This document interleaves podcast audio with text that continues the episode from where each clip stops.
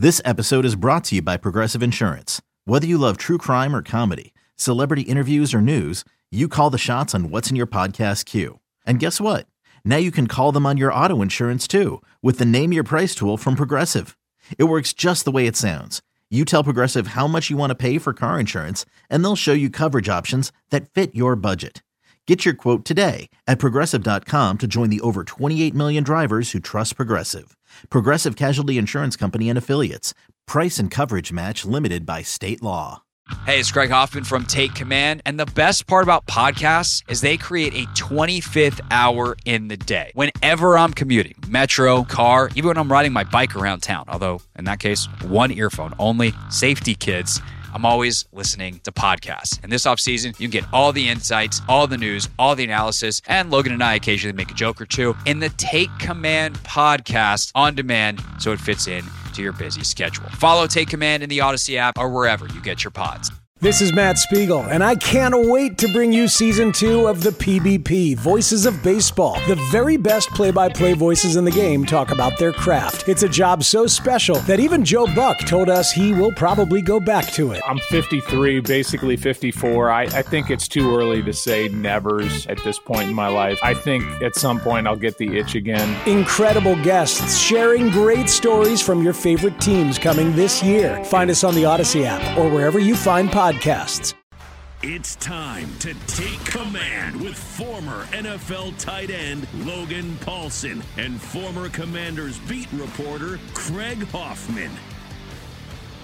Welcome in, Take Command Podcast, post game edition. Craig Hoffman, Logan Paulson with you. Commanders go down at the buzzer in Seattle, 29 26. Uh, if there's one thing for me to be happy about, Logan, it's that I predicted it would be a three point Seattle win. Uh, as people might be able to tell from the sound of my voice, that is not bring, or the tenor of my voice, that is not bringing me a whole lot of joy. There's a lot to talk about from this game. We'll do our best in about 30 minutes here, uh, and then obviously we'll dive deep into the tape coming up on uh, Tuesday morning. Uh, that podcast will be out Tuesday afternoon slash Wednesday morning, depending on if you're talking about audio or video. Uh, but Logan, like I'm just gonna leave it open ended. Like final whistle blows. You've already done post game uh, on, on, the team site uh, with with their stuff. Like where where does your mind go with this one? Because uh, there's plenty of areas to be frustrated, plenty of areas probably to look at and be like, hey, they actually did a good job in that yeah. thing. But where do you where where why do they lose the game ultimately? So it's interesting. Like when I watch these games and when I compare them to what we watched last year, you know, we, we've talked a lot of football, me and you, over the last three years. And I think one of the things that is is is nice for me on some level is that this team is a competitive football team. Like they're in every game, and they're not in a game where it's like, oh, they get a late score and they're still down by seven. They get a late score and they're in the game. And so I know that's not like exactly, you know, lighting people's hair on fire, but I think this is a more competitive product week in and week out than it has been the last couple years. Now that's not super exciting, but I think that there is some validity to that. And I think ultimately like what I try to like empathize with from a fan standpoint is like why don't they come out the other end of these games with a win? Right. And so I just try to look at it high level right after the game and the thing that comes to me is like you know, I think defensively, I know they gave up like 498 yards of total offense, and I know that that's a huge number.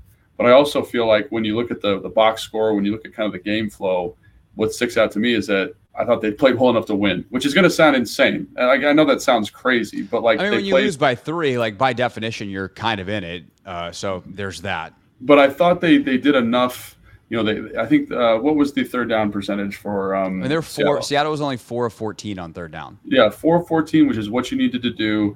I felt like the really big deciding factor for the defense, quite honestly, was that explosive play to Walker. You know, like it was yeah. that was the turning point in the game. And you know, we talked about it a lot. And I was just going through my notes after the game, and you know, the first field goal they have is there's a 19 completion, 19 yard completion to DK Metcalf, right?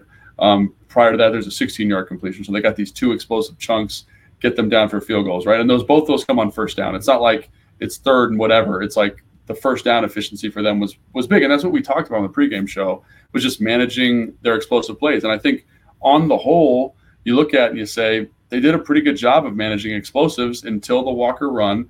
And then there's that drive. There's the the last drive of the game for Seattle where Lockett has a 20 yard completion, which is an explosive play, which leads to points. And then there's that sequence of penalties by Benjamin St-Juste. Uh, and there was a, it was Benjamin St-Juste holding, and then there was like an illegal something on the field. Like there was a sequence uh, yeah, of penalties. They had 12 in the huddle. Yeah. Right.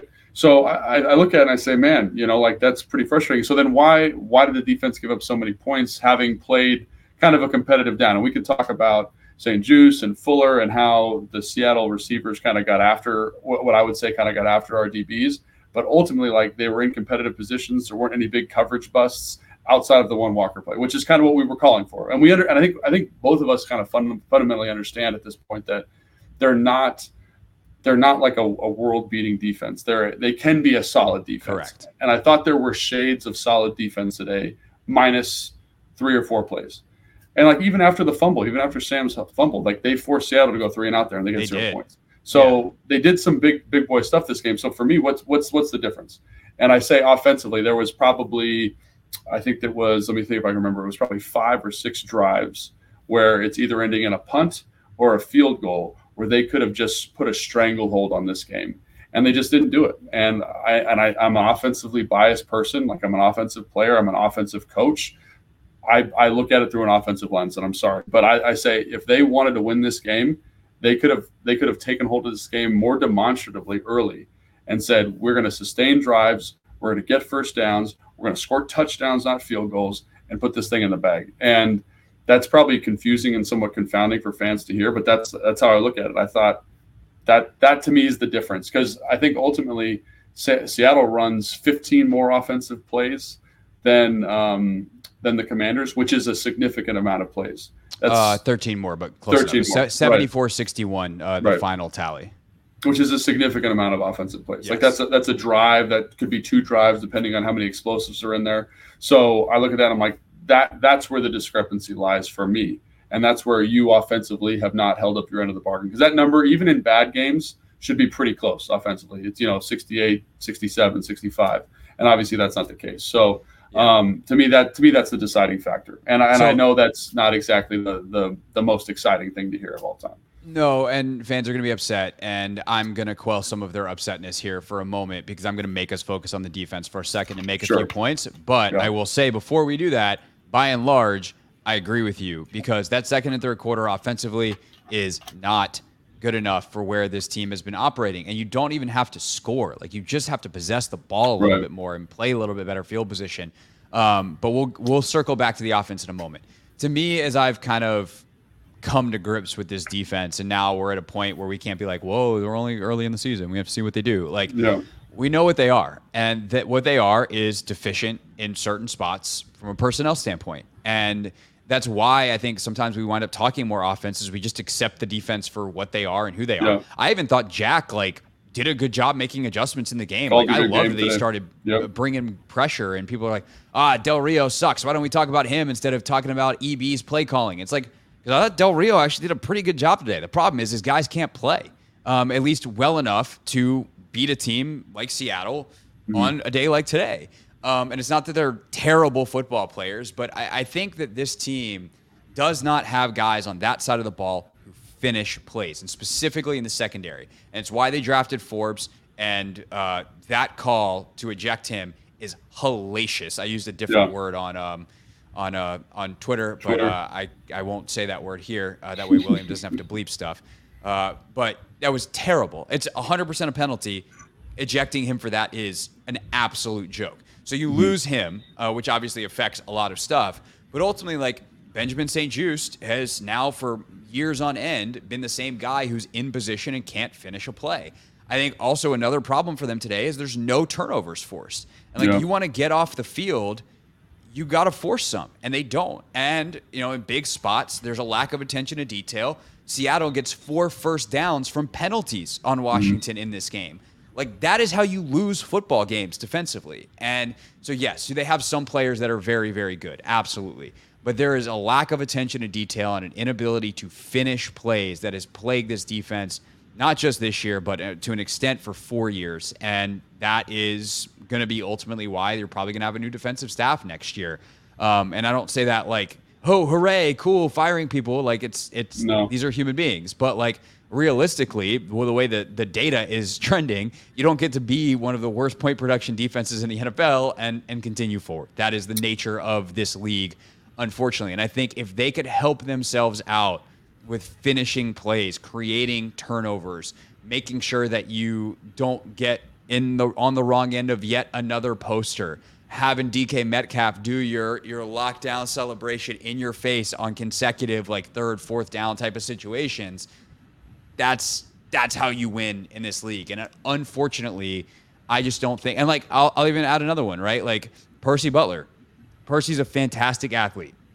He's been great on teams for them for the last couple years. He's fine in a spot as a third rotational safety. But when he's out there playing starters minutes, like you see some of the deficiencies. You see why he was a later round pick despite that athleticism.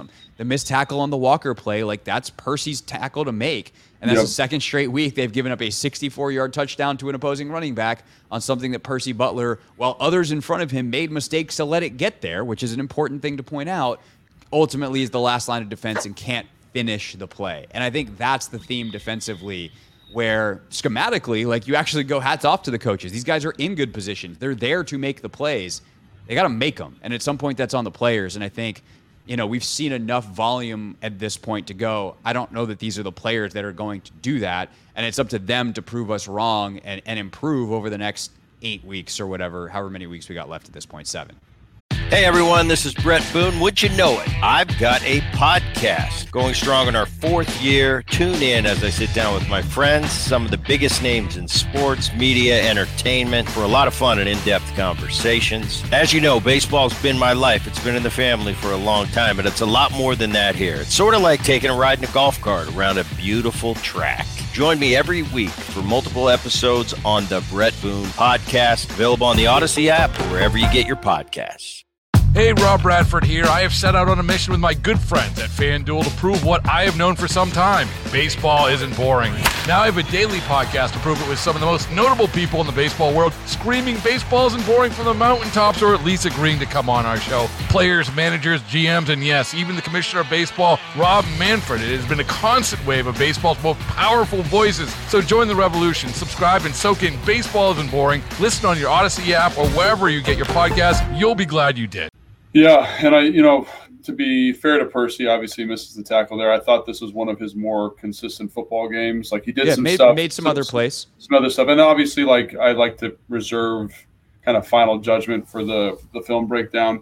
And, I, you know, you said something, and I think there's a lot of truth to it while we were kind of getting ready for this segment. You know, with regards to uh, St-Juste, and I think St-Juste is a good football player. I think he's in good position. I think he yep. understands route concepts. Like all those things are really important. Like he, he draws the toughest matchup every single week for a reason.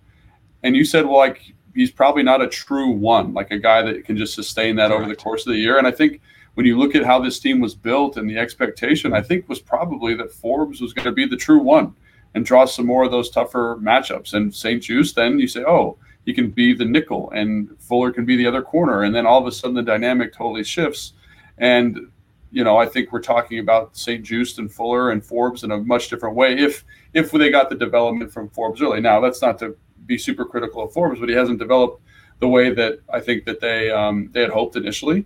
And that's not that's just an assumption. I, don't, I haven't talked to anybody in the building about it for sure. Um, but I think that that's that changes the dynamic of that group. And so for for St-Juste to kind of consistently draw these really really really tough matchups every week and then lead the league in pass breakups, like obviously there's a certain level of production there.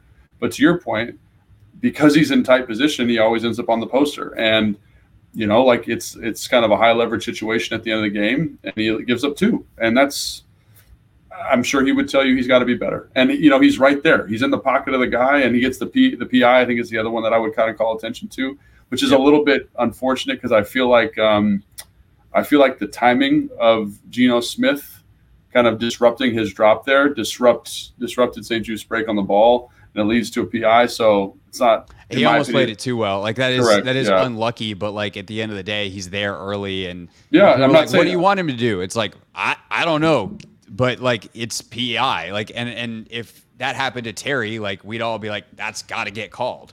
And I'm not saying that that's not a penalty. I'm just saying right. like it's a little bit. There is some context for that. And, you know, like you said, he's got to make the play ultimately. And I think he would tell you the same thing. I'm 100% positive. Uh, but I, I think that, that that's where you kind of say like this is something we were concerned about coming into the game is knowing that there was um, these three horsemen on the other side, these three horses who were kind of the most dynamic receiving group that they've seen since Philly, and um, they played like it. They played good football today, and I think um, that's that's got to be a point of frustration for for the defense. Is and I think that's the other thing is like despite that, despite that, you know, this is a competitive football game, you know, and I that, that's that's the tough thing I'm having a hard time reconciling here because I feel like if the offense, like you said, had been a little bit more um, able to sustain drives, but on the field a little bit longer, possess the football a little bit better, and and finish uh, finish drives. I don't think this is even a conversation. I just think when you give an offense like that, that's that explosive and that dynamic, more bites at the apple, like that's what happens when you have explosive playmakers. That's that's that's what happens when you get Walker touches a ton. Is that he's going he's going to make a play. DK Metcalf will make a play at some point if you give him more opportunities. And they gave this offense 15 more opportunities at the apple now, or 13 more opportunities. Now that's a defense; they got to get off the field. But I feel like ultimately, Craig, and you can stop me if you disagree. They did. I mean, they did a good job on third down of making plays when they had to. And I don't know, it, it is a frustrating outcome. But I think what I what I kind of harken back to is that I, despite this being very frustrating for me and frustrating for fans, I think that this team is there's a competitiveness here because of the quarterback that gets you excited. Yes, and that is true. Could, he could have played better tonight. I'm sure he would tell you the same thing. They could have maybe called a better game, whatever that is. And that's something for the Tuesday pod to kind of break down what exactly is going on there. Um, but I think they're, the competitive nature of this team is something that I'm excited about. Like they're in a game with Seattle, who last year I would have said no chance. And this year, like, well, Sam's playing good ball. EB's calling good football games. Maybe there's a shot. And look, and lo and behold, despite kind of a poor offensive production for two quarters of this game, they're in it in the fourth quarter with a chance to win the football right. game. Right. They still think, scored 26. Like, yeah. You know, there's there's plenty there. I, I think you know to wrap up the defense. Um, one thing, uh, by the way, that I'm I'm w- curious to look at on tape. Um, I feel like the game changed a little bit when James went out. I feel like they were kind of containing Seattle, doing a good job, and I think Obada had a had a rough one. Um, I felt like there was multiple times where I was yelling at the TV, like, "Where are you going, bro?" Um, and some of those runs that get out and like some of that stuff uh, happen towards Efe side. We'll see if that, that holds true on tape. Some, sometimes that's really hard to see. Often it's really hard to see on TV, but kind of a stick a pin in it. We'll come back to it Tuesday. But also, like, we're 94 and 93. Um, you know, mm. can, can those two get a dominant game this year? Like, that is what you're paying them for. That is how they played last year. And it just hasn't been.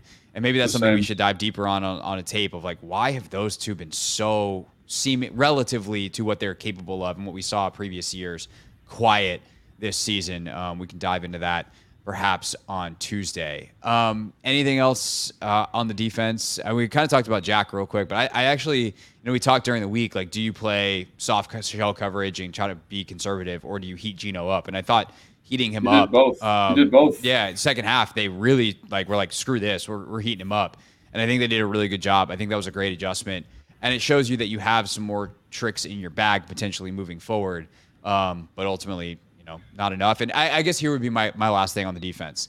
And this might be a, a, much better Tuesday topic. And maybe even this is what we do take five on on Tuesday morning, mm-hmm. um, first first thing that come out. That last two minute drive, like, yeah. I, I know it's a tough spot, but like, what are you what are you doing there that you know you know field goals what they got to get and and it just there's no resistance. Um, it felt like a foregone conclusion, and that's that's not good and it'll be interesting to look at that because I think they had a pressure that they had brought twice in that game, and they had Cam Curl as a free runner both times. And I felt like they brought that pressure for the third time right there, and they picked it up. And so then you get mm. St. Juste in a spot where he's defending like essentially a post um, in a zero situation with no underneath help. And that again, like I don't want to sound like I'm defending St. Juste, but in that situation, That's a tough freaking spot that's a tough look. And he's there, he's in position, right? right. But it's and you want to force like you want to keep outside leverage. You want to force that middle, so they have to burn a timeout or the clock keeps running. Like he plays it on the right side of it. It's just like it's it's a one on one drill with a two way go. Like it's if the pressure doesn't make challenge the throw, like that's a that's a tough. And I, and I, and I think that's the thing about that last play specifically. It's like that. I like the call. Maybe you went to the well one too many times with that pressure and then you're putting your corner in a tough spot versus a good football player, a guy who's big and you can win one on one. And shoot, like that's the result. And so Um, you know, I thought another thing that showed up for me from the defense is the play action stuff. Uh, I thought uh, Seattle did a really good job with that in terms of creating pockets. And I, and I will say, I thought the rush, you know, everyone's going to be all hot about Montez and Chase being gone and not getting any pressures, but I thought the rush has been actually comparable to when Chase and, and those guys Yeah, were here. It wasn't spectacular when they were here. Yeah, and I think that they've been pretty consistent, you know. And James has been creating pressure. I thought Casey had some nice pressures. Um, I feel like when I watch John and Casey work together, they seem to be more on the same page, and you're getting a more dynamic and assertive John Allen. And obviously, like we got to look at his production and see where he's at. But I think that's all good stuff. I thought Jamin Davis showed up big time today um, in, in, some, in some spots. Uh, obviously, the Tyler Lockett play is like right over his outstretched hands. I don't know how you play that really any better. Maybe you got to get deeper. Maybe I, when I watch the film, I'll be able to give you better insight. But from a run standpoint, I thought he was very physical. If it runs well. Um, and you know, obviously, that's that's just kind of high level stuff. He had ten tackles. He's going to flash. And then Cam Curl, I thought did a good job, kind of being where they needed to be. But again, we'll we'll see how that all looks on the all twenty two. But it's it's frustrating me because I do feel like the def- This has been the most. Is consistent the right word, Craig? This has been the best they've played recently in terms of not allowing just those free runners down the middle of the field. And that's Yeah. something that I wanted to see. So I saw it. So I'm kind of happy with it, you know, because they're Right. there there's not coverage busts, right? But they Right. still lose the football game and it's still not good enough to win. So I think that's the thing where I'm kind of negotiating it as a fan of the team Yeah. and someone who watches the team a lot is like they Jack called a pretty good game. I thought they were competitive for the majority of the game and it wasn't good enough. And I think and I just look back to that I, I think that's the conclusion, right? It's Yeah. like it's just I don't think right now the players um, are good enough, which is not good for a side of the ball that you've invested much of your capital in uh, over the course of your tenure. If you're Ron Rivera, that is reflective at this point, um, and is is something that he's going to have to reconcile uh, at the end of the season when he sits down with Josh Harris, and you know the the future of the franchise is decided. On the offensive side of the football, um, what a fr- what a like spectacularly frustrating game because you see the potential of this offense. Man, when they are clicking, they look so good. And I think I think you know maybe we should have started here um, just as like a point to make before we get into the defense stuff. Like if the season truly is about, if we zoom all the way out and be like, how good is Sam Howell? And the most important thing is deciding if this dude's the guy. The meter is continually ticking towards he's the Positive, guy. yeah. And Mhm. he again showed the moxie, the arm talent, the the clutch ability, the moment's never too big for him. Like all of the stuff that you love about Sam Howell was present again in this game. The question is, what is missing to turn that into wins? And I think today, um, I certainly look at the play calling um, as kind of a complementary football thing that I think we should talk about. But before we even get to that, like the best players on this team offensively are supposed to be the wide receivers, and they were totally and wholly absent today. And I know that is almost impossible to tell exactly why on on TV versus on film with the all 22, but that uh that seems like a large factor in their their second and third quarter slogs in the middle of this game. Yeah, and I think you know there were obviously you're kind of going off a handful of plays, but you look at Terry's matchup with Tariq Woolen, and Tariq kind of, you know, I think the length and the size there was a little bit of an issue for Terry, and a little bit of issue for Sam, like just kind of working that relationship in terms of targets, right? Um, obviously Tariq Woolen on Jahan, I thought you know that was a matchup I didn't love, but I think in the handful of clips that we did get to see, um, that was a matchup that definitely favored Tariq. I thought um, Witherspoon was dynamic and athletic and physical so and man. fast to the football. And I just felt like, in terms of the side of the ball that brought it, Seattle's D, D, DBs showed you why that they're they're one of the better groups collectively in the NFL. And um, and I think you also kind of saw how that front marries, marries with the back end and how it was kind of always disrupting Sam. And I, because you know, quite frankly, like when you look across at, at, at both de- defensive secondaries, I think there's a lot of similarities.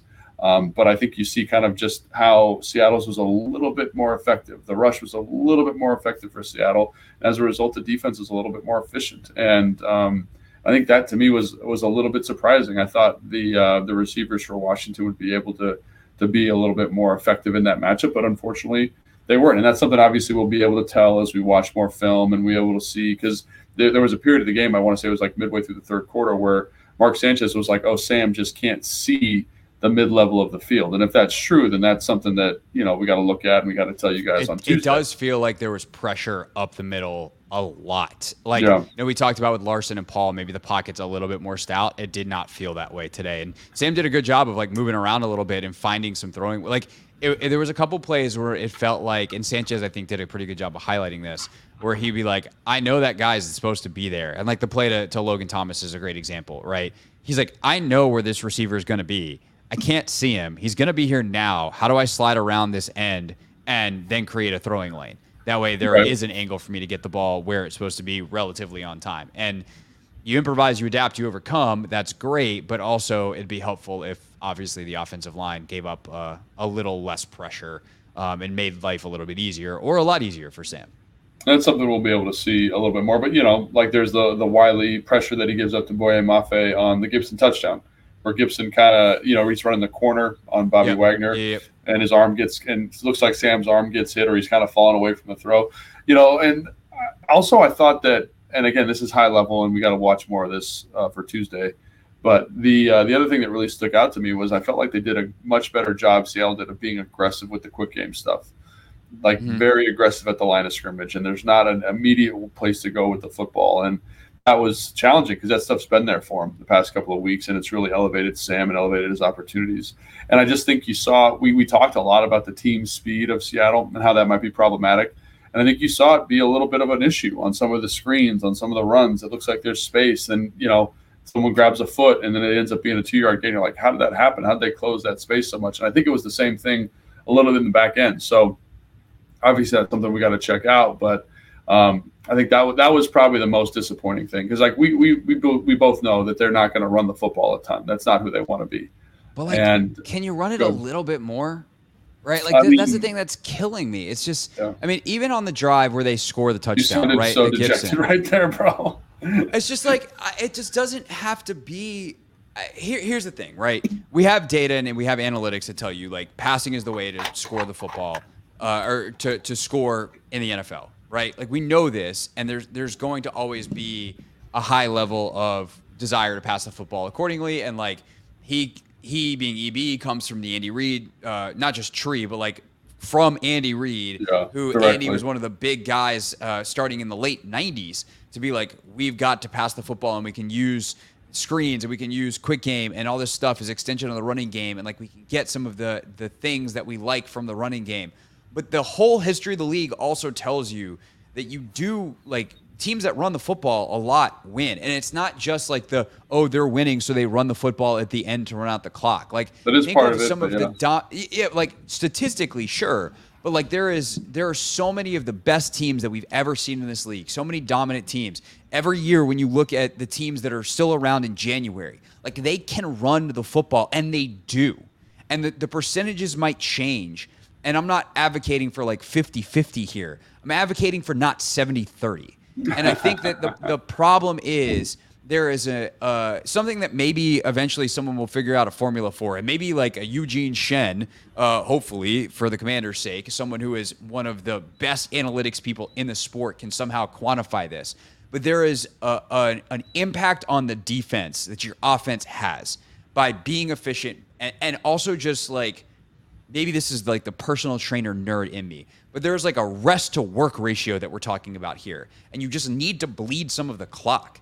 And mm. because they're going, you know, so inefficiently offensively in that second and third corner, there's an effect on the defense that it wears down and the clock is stopped and, and then you go back and you have to play more and you wind up facing almost 70 plays and there is just a complementary nature that is undeniable when you look at the league and I don't think they have that. Not to mention the drive where they score with all the running back stuff. It's four runs, and then EB goes straight back to passes. And luckily it works out. They score, but it's like, dude, you just got like real chunk yardage. Where was that the rest of the game? They ultimately average four nine a carry. And, and yeah. even if you take away Sam's big scramble where he has the fumble, but he picks up yardage first, like you're still way over four and a half. So like they can do this. It is effective. It does help you. Just please do it like 4% more often and I think that you would have a better chance of winning. That's my that's my rant, that's my gripe, that's my frustration. yeah, I mean, I don't I don't disagree with what you said there. I, I, I go back to what we've talked about. We've talked about this before, and I just think they're not they're not built for it. They're they're not designed for it. They don't invest the time in it. So it's hard for me to be like, yeah, do it more when that's not who they are. And I understand you need to do it to a certain extent, obviously, because like of the stuff you're talking about, and it's interesting. Like when you're calling a game, you know, and I'm not calling it the same way that that EB's calling it at this level, but when you're calling a game, it does stuff for you. It puts you in a better position offensively. It creates a a consternation in safeties. It creates a consternation in linebackers. It creates conflict. And ultimately, as an offensive coordinator, that's what you're trying to do. And I know, understand DB, EB does a great job of that with the passing game, the passing concepts, the motion, the sweeps, all that stuff. But it's just another layer. You know, it's just another layer of of decision and thinking that the defense needs to uh, kind of contend with. And also, the other thing is it versus good football teams versus a team like Seattle. If you can possess the ball, you know, I'm a big believer in possessing the football, holding the football for long periods of time. Part of that is just being able to run the football effectively because you don't need your quarterback making these decisions down in and down out the, the way that you know sometimes happens when you're in this like 70 30 split but I, I think i think the thing is eb like you just tell he doesn't like at this moment he doesn't have a great feel for like when and how to call this and, and intermix it with his vision of the offense. And that's going to take time. You know, we've given Sam a lot of grace regarding kind of his development. And I think this is something that EB will be will get better at. We'll kind of have a better understanding for and and improve it as he go because like you see it kind of it kind of goes in this cyclical nature. Like he'll run the ball a little bit more, they'll be a little bit more efficient, then he'll kind of get away from it. Because you can tell this is what he wants to do. This is where he first comfortable as a play caller. But he's the first year play caller. This is his ninth ninth game, tenth game, calling offensive, you know, for in for Washington, call like where it's his show completely. So I think sure. that's something that's important to understand. And I think as as this season goes on, you'll probably see more of it. I think after the offseason, especially if he's still around, you'll probably see way more of it then still. But I think it's important that fans, you and I, we remember that that's not what he comes from. That's not what he understands as of right now. And I think he'll get better as we go. But it is frustrating because of the yeah. stuff that you're alluding to. Like I'm with you. Like it, there, it's it's not going to f- make you win football games, but it does.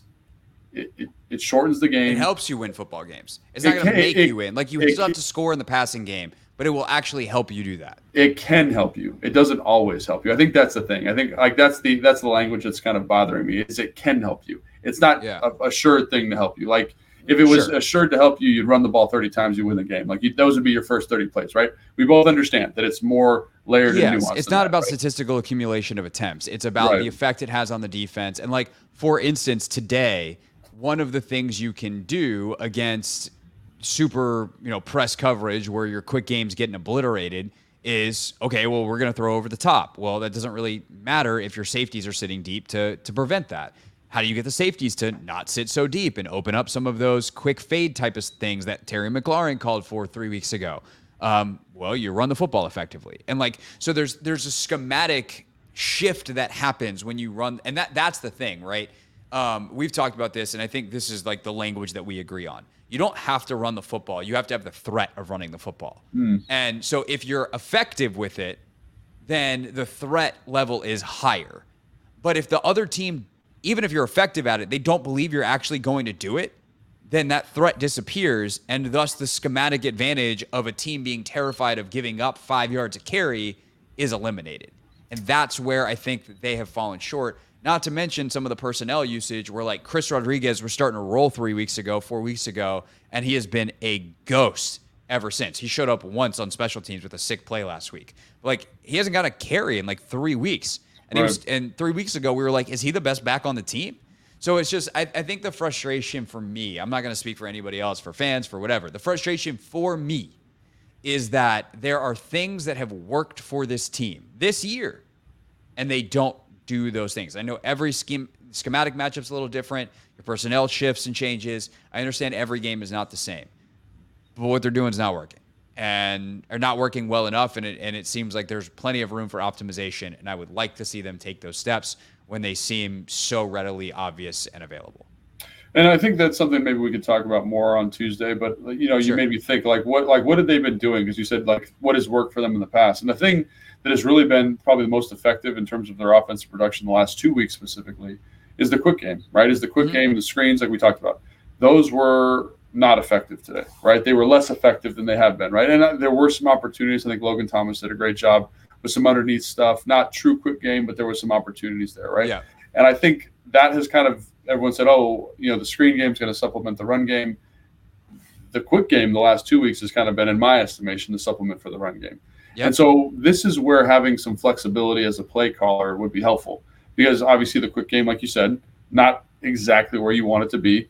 What else can we get to? And maybe draws, runs, whatever whatever it looks like, right? But having another tool in the box to get there, and I think that's where kind of broadening the portfolio becomes an effective solution here for the offensive play caller, and um, and and potentially opens. I think Seattle, you know, when I look back at what they did today offensively, there were some times where they were having a tough go, and they were able to kind of shift. Oh, we're going to hit the play pass. That's going to be good for a couple plays. Oh, we're going to hit a couple runs. Oh, we're going to hit some quick game. We're going to hit some nice slants, and that flexibility to kind of bounce between these different offensive modalities Yes. really makes it challenging to play defense.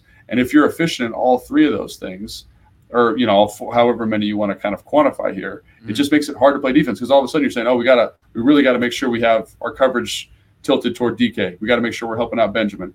And all of a sudden you get popped for 10 yards on two consecutive carries. It's like, well, we got to shift our coverage structure. Let's get in Cinco. You lose coverage guys in the back end. You create true one-on-ones, and and they're able to kind of get out of that, get out of an offensive rut. And so I think that's maybe what what I don't want to put words in your mouth, but just having another tool Yeah, that's exactly in the what I'm talking box to say, hey, like we have quick game for the Giant, we had quick game for Philly, we had quick game for New England. It worked great. They said, okay, we're going to take away the quick game. We got long, athletic, fast corners. Let's take that away. What's the next thing to kind of adapt to that? And that can be really challenging in game, uh, you know, because offensively, talking with high level offensive coordinators, you have a vision for how the game is going. You script your first 15, you, you, all these things, you have a prediction. It doesn't go that way. What do I then adjust and adapt and then turn to? And so I think that'll be really interesting to watch on film this week to kind of see how that all played out. Yeah. Um, and sometimes you come out of this game being like, they did a terrible job. They didn't mix it up. And you go back and watch the tape. You're like, actually, they tried. But They tried, I mean, yeah. the run, the run pass splits don't lie. That part we know. Um, the question is why, and that is what the next podcast is for. Uh, all right, that's our that's this podcast. We are done. Uh, thank you so much for watching. If you have taken this in live with us at 9:45 p.m. Uh, here on a Sunday night. Uh, Logan and I are going to go return to our families now. Uh, but uh, make sure you're subscribed to Take Command in the podcast feed. You get the film breakdown coming up on Wednesday morning and then the preview of the Giants. The good news is, Logan, the Giants are next. The bad news is this team has not had a good time with the Giants. they are 10 point favorites uh, to open uh, because the Giants are uh, abysmal. So that's for later in the week. Uh, this is for now. We're done. Thanks for watching and listening to Take Command.